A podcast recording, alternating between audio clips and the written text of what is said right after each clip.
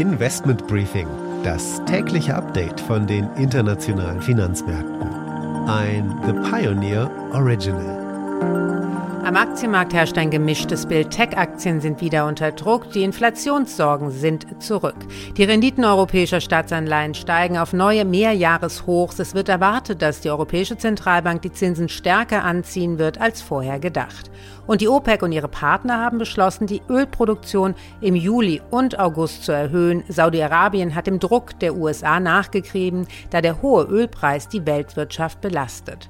Damit einen schönen guten Morgen aus Frankfurt. Mein Name ist Annette Weißbach. Ich freue mich, dass Sie beim heutigen Investment Briefing mit dabei sind.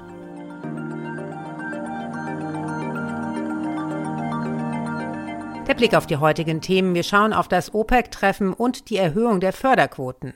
Greenwashing bei der DWS, was bedeutet das für die Aktie, die Deutsche Bank und die Asset Management Industrie im Ganzen? Ich habe mit Klaus Nieding gesprochen, er ist Kapitalmarktexperte und Vizepräsident der Deutschen Schutzvereinigung für Wertpapierbesitz. Wenn die Dinge sich alle bewahrheiten sollten, hätten wir hier einen Skandal, der ein ähnliches Ausmaß hat wie Dieselgate bei Volkswagen. Anschließend schauen wir, unter welchen Vorzeichen die Wall Street in den letzten Handelstag der Woche geht. Hier gab es gestern gute Gewinne, deshalb stehen die Chancen nicht schlecht, dass wir die Woche im Plus beenden werden.